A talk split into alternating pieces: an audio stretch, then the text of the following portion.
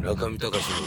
FM 芸術道場。初めにちょっと嘘くんの存在を知ったぐらいの時にあの初めてのカオスランジがモグラグでありましたけどもそれが開催されていてそれに行ってみたんですね。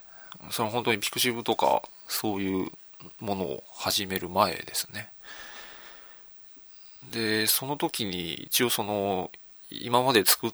てた同時誌とかも持って行ってあの一応嘘子に渡したことはあるんですけど、まあ、特にあの 反応はななかったんですけどもはい。これからまたあのコミティアであったりしてその時も誰？みたいな感じで まだ嘘くんの中ではまだ全然私の存在認知されてはなかったんですけども。まあ本当に嘘くんからのお誘いがあったっていう形になったのはあの秋葉原のクラブの内装のお仕事ですっていうお誘いがありましてそれが去年の7月ですかね。で嘘くんの絵をやっぱりピクシブで初めて見た時にそのああ次の波っていうんですかね。次のあ世代というかまあ世代って言っちゃいいのかな。次がやってきたなってやっぱ思いましたね。嘘くんのなんかその可愛い女の子がえっ、ー、となんか銃の頭かあの恐竜の頭みたいになっていてそれでガオーって言ってる絵なんですけどそれはすごい見た時びっくりしたのを覚えてますね。ピストル？そんな絵あったかな？全部妄想かな。なんか、それでその、アニメの女の子が顔出してるみたいな、そんな絵ないかな。ちょっともう、何が何だか分かんなくなってきましたけど、えー、そういう絵を見て、その、すごい嬉しかったですね、やっぱり。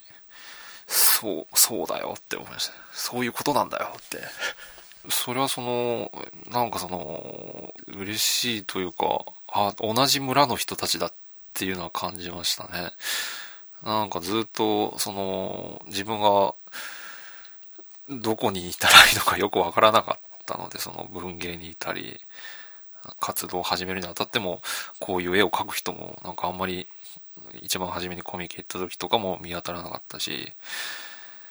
これでいいのかどうかっていうのも自分の中ですごい不安だったんですけども、まあ、それでその、嘘くんが呼び集める人たちの絵とかを見て、すごい、嬉しかったですね、それは。はい。FM 芸術道場。みんなの楽しみ方と自分は違うのかなとか、アニメとかももちろん好きで、ね、見たり書いたりはするんですけども、その、なん、なんて言うんでしょうね。わからないですけどね。今、多分その、左陣ガロで展示させていただいたりすることは多分そのアートの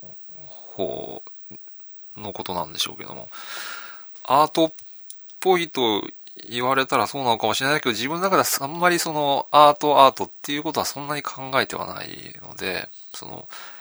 アートって呼ばなくてもこういう表現があってもいいじゃんっていうふうには思いますので、だからそのこういう